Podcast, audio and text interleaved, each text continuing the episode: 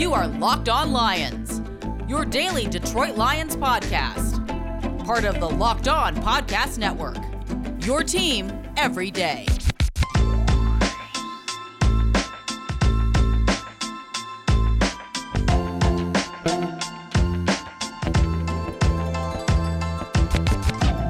It's a crossover Thursday, everybody. Matt Dery with you. Final day of September on this Thursday, September 30th, into Friday, October 1st.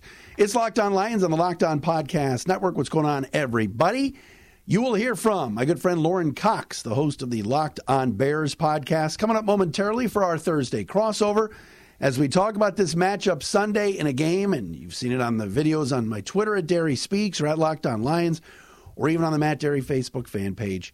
It's a game I believe the Detroit Lions are going to win. I truly believe that.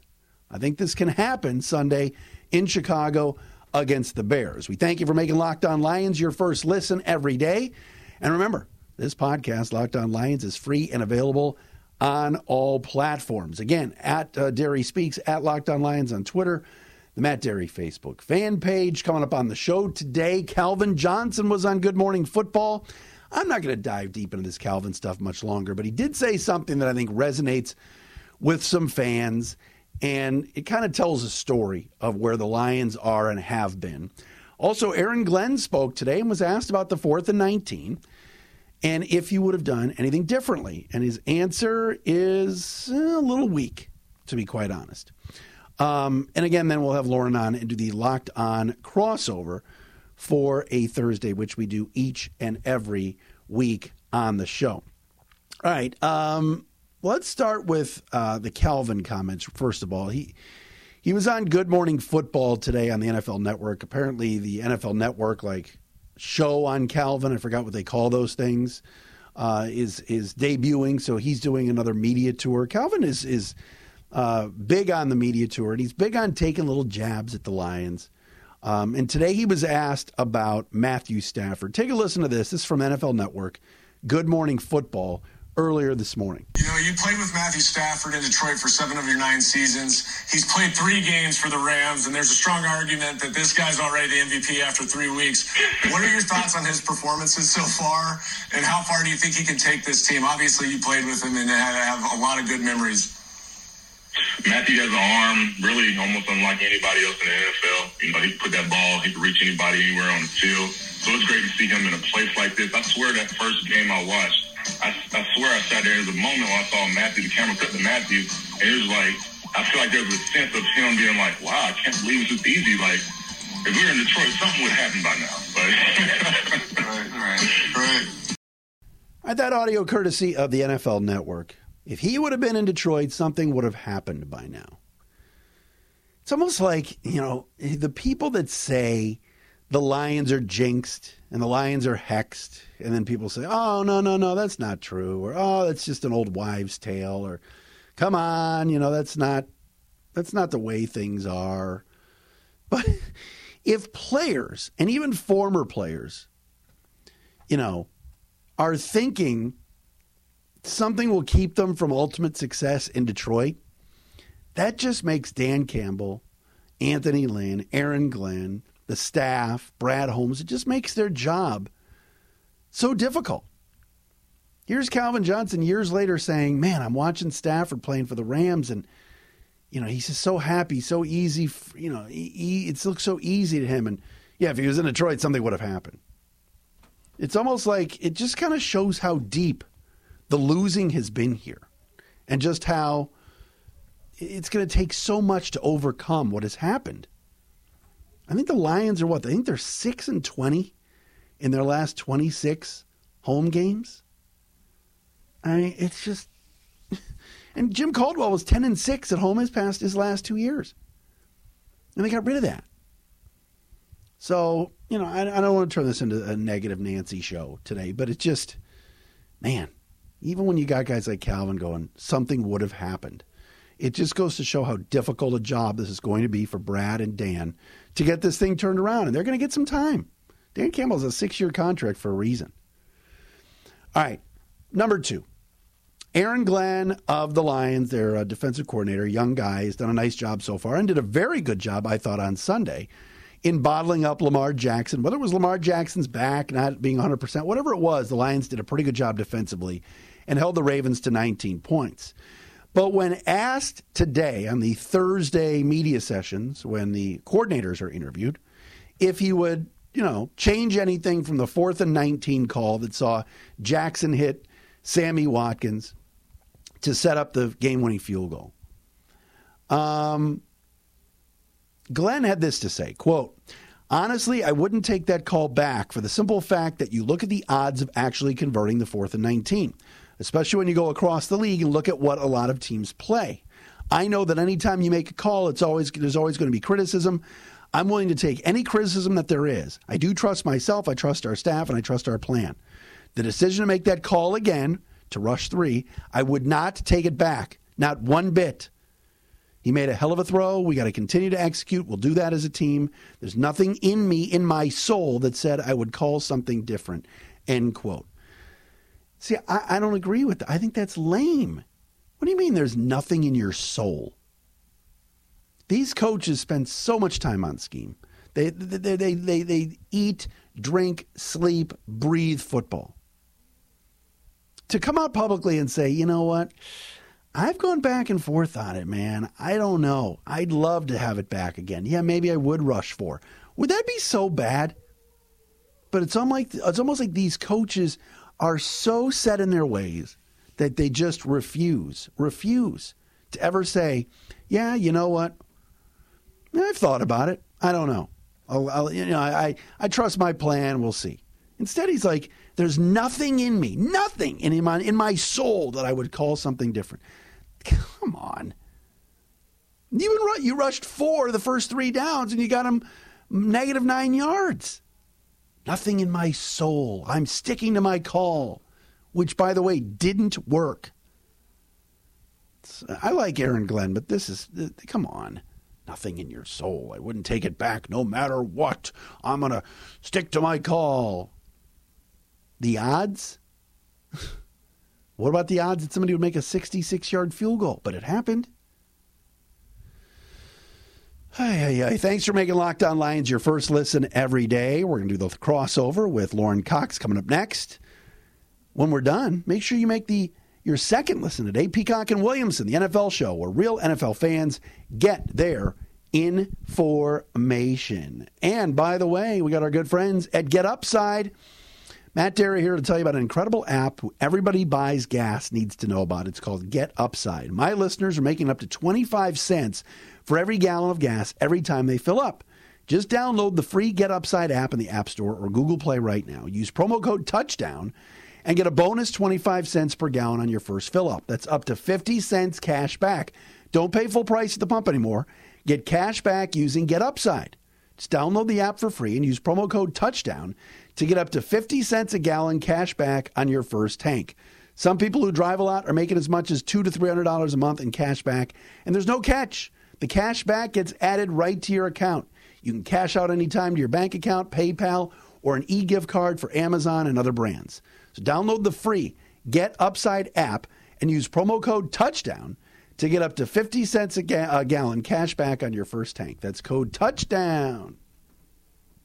Welcome into this crossover Thursday, Locked On Bears, Locked On Lions. I'm Lauren Cox from Locked On Bears, alongside Matt Dery from Locked On Lions, getting ready for a big divisional matchup. Matt Nagy for the Bears keeps calling it big divisional game this weekend. They're much more focused on that than the quarterback question, than the play calling question, than the job security questions, all that. No, no, no. We're focused on game planning for the Detroit Lions in Chicago. So that's what we're going to do here on the podcast today and kind of get into some things. All of a sudden, it feels like an important matchup between a one and two and an zero and three team. But Matt, I'm curious with, with your Lions.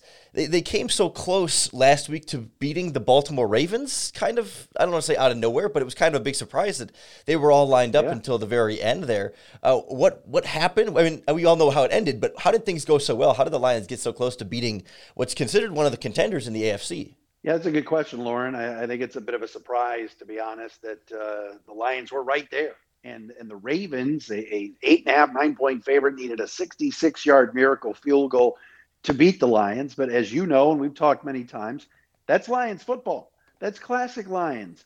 Only the Lions can give up two of the three longest field goals in the history of the game. The first one being with a half-footed kicker uh, uh in natural conditions in New Orleans in 1970, outdoors, and then after a fourth and 19 at their own 18, the Ravens somehow get that. Somehow the referees miss a delay of game, which would have made it a 71 yard field goal.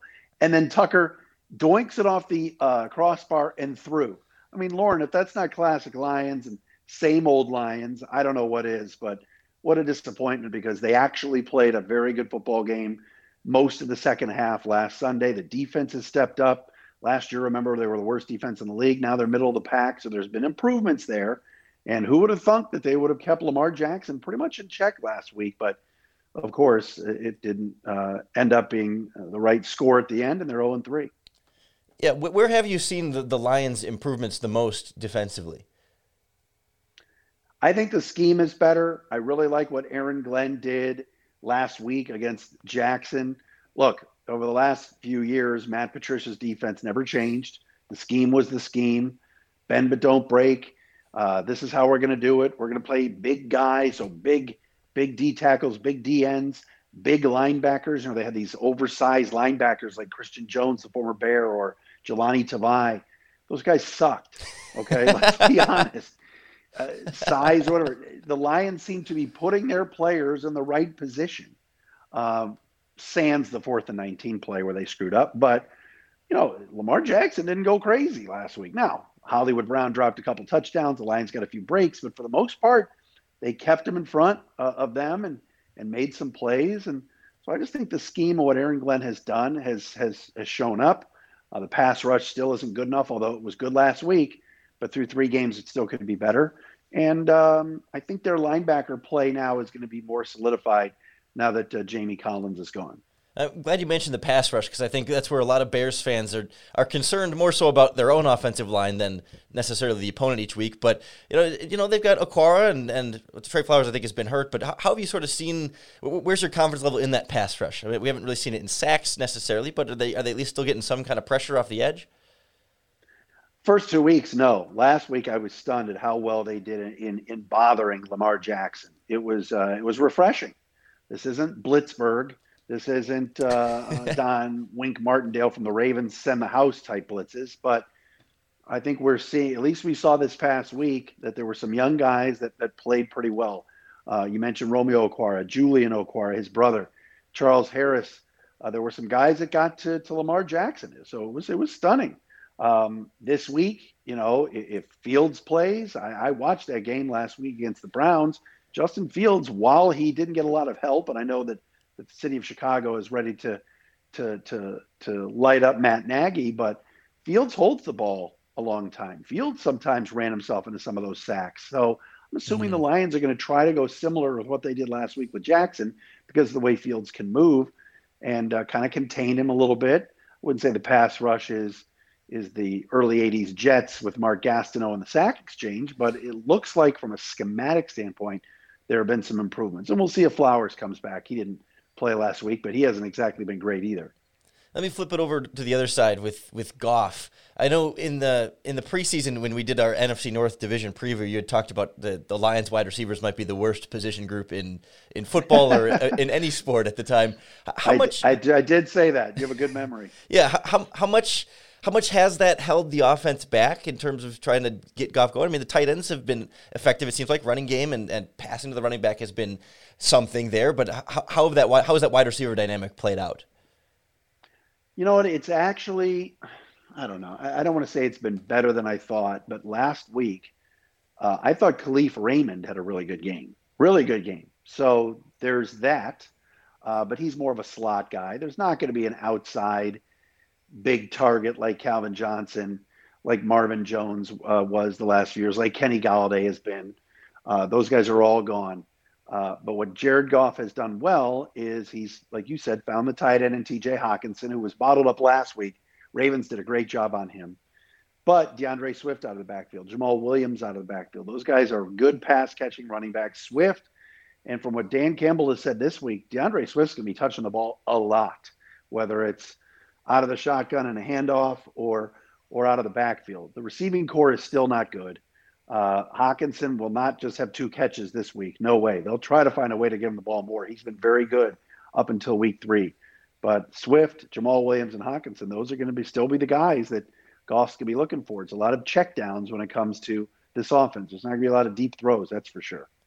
It seems like from what we could tell now, Taylor Decker is still going to be on injured reserve for that offensive line. So it's still going to be what is it, Sewell and the the right tackle Matt Nelson. Is, is that is that sort of the still the weakness up front of that Lions offensive line? I mean, I know Ragnow at center has been phenomenal, but where, where, do you sort of figure? How do you sort of evaluate the, the guards versus the tackles there? Um, Penei Sewell, you know, it's funny. Penei Sewell is a 20 year old rookie playing left tackle where he played right tackle all training camp and preseason. They had to move him over when Decker got hurt. That is his natural position. And I think he's done pretty well. Pro Football Focus will disagree. They don't, they haven't graded him out all that well. Um, but I think he's held his own so far. Obviously, this weekend having to face Mack and, and others won't be an easy test or easy task. But Matt Nelson really struggled the first two weeks this past Sunday, you never heard his name. So that's a good sign, and, and PFF graded him out very well.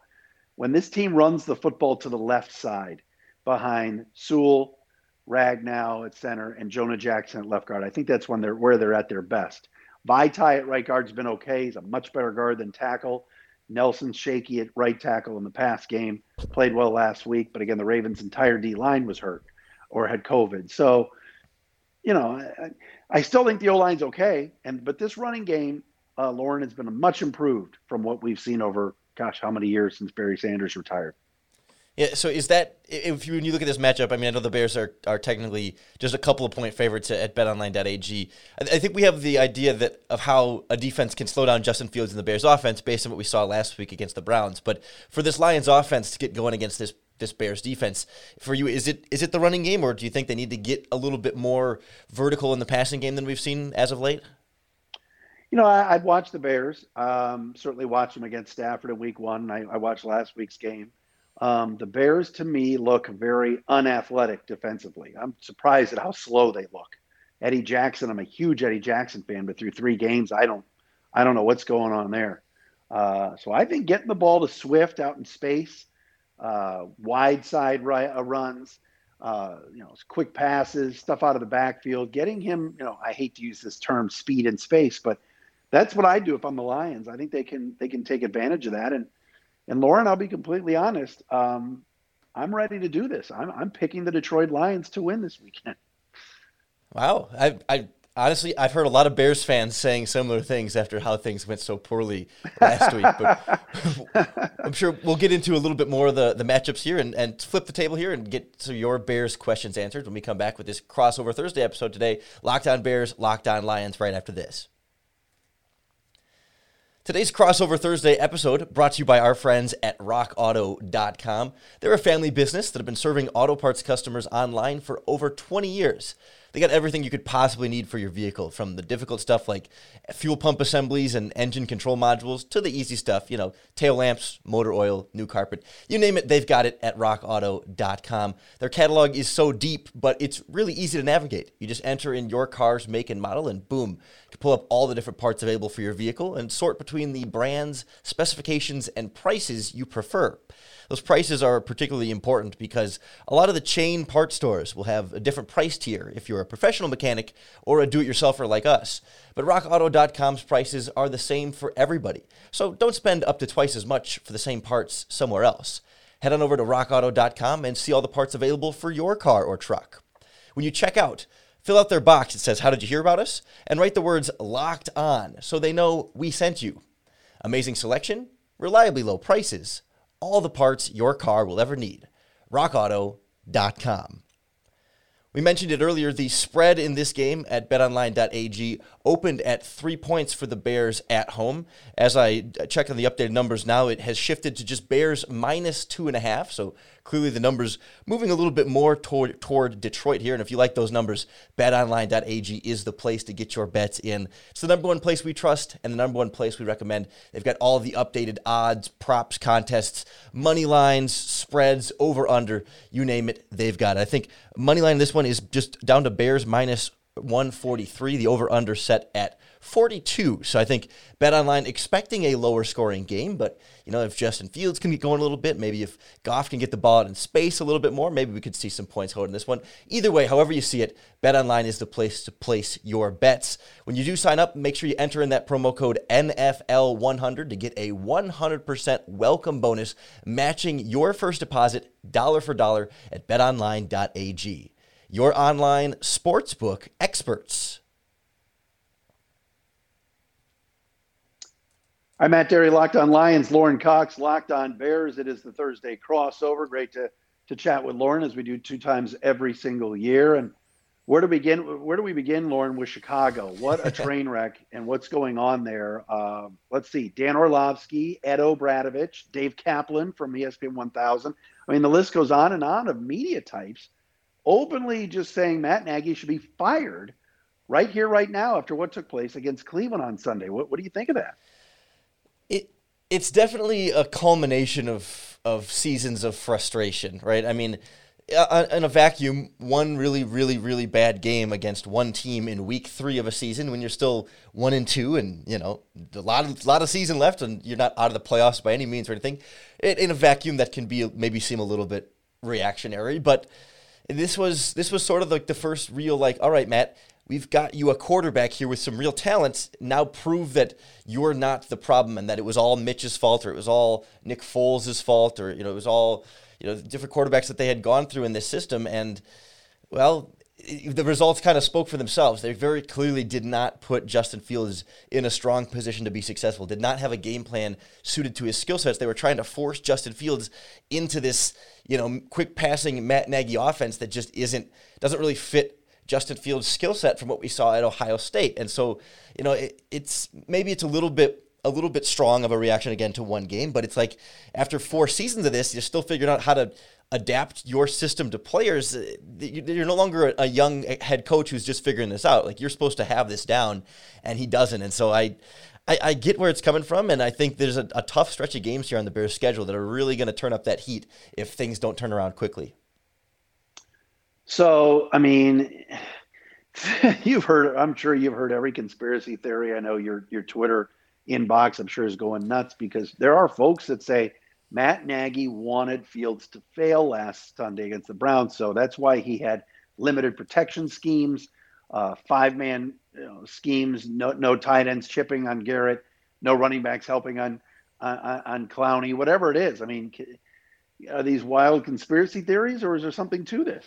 Yeah, I don't think there's a a, a plot to make the rookie quarterback struggle or a plot to prove that Andy Dalton is the better starter. I, I think I don't I don't think it because Matt Nagy always tries to say it's not ego, and maybe ego is not exactly the right word, but it's sort of like a I think it's more of a smartest man in the room kind of thing where Nagy thinks that the way he schemes it up there is what's going to be easiest for I guess then any quarterback to come in. That it's like yes, it, it in theory it should be easy to just do the sort of a the quick the quick curl flat check down and string together shorter plays like that, but it doesn't it doesn't work when a it's a rookie quarterback in general, but b it's a rookie quarterback who tends to hold on to the ball a little bit long and isn't as adept at those like quick sort of timing type throws. A quarterback who's better extending plays and using his legs and has a really strong arm and can make some dynamic plays downfield and, and build more confidence off of that. But then also a rookie quarterback that's been practicing with the backups all summer and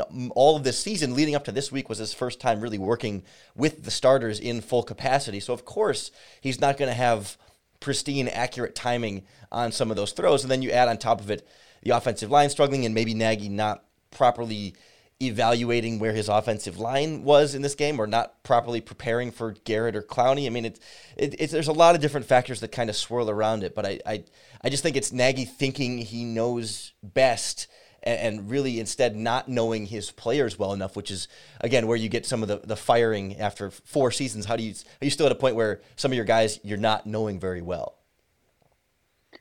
What what's working on offense? Who's look good? Is is there is there a shining? Uh, uh, is there a bright spot here in this one and two start at all? Prior to last week, David Montgomery was running the ball really well, and he still wasn't he wasn't bad against the Browns. They just didn't give it to him all that much. And that was another one of the criticisms like, hello, rookie quarterback, why don't you run the ball a bit more? And they, I mean, there were some other factors. They only had like nine plays in the first half. They had some penalties and sack, of course, and, and things that were going wrong on the offensive line. But Montgomery was off to the best start of his career in terms of at least the like the energy behind his runs, the missed tackles he was forcing. He really looked a lot more like that Iowa State graphic that always pops up where it says, you know, feet of Saquon Barkley and patience yeah. of Le'Veon Bell. Like not that he was he was reaching those levels just yet, but getting closer to that kind of guy that I think the Bears really thought they were getting in the third round. So he's been working well. Darnell Mooney, the second year wide receiver, is continues to keep getting open, and, and he was one of Justin Fields' favorite targets early on. Even though Robinson's numbers have not been as great this season, it's been it's been Mooney who's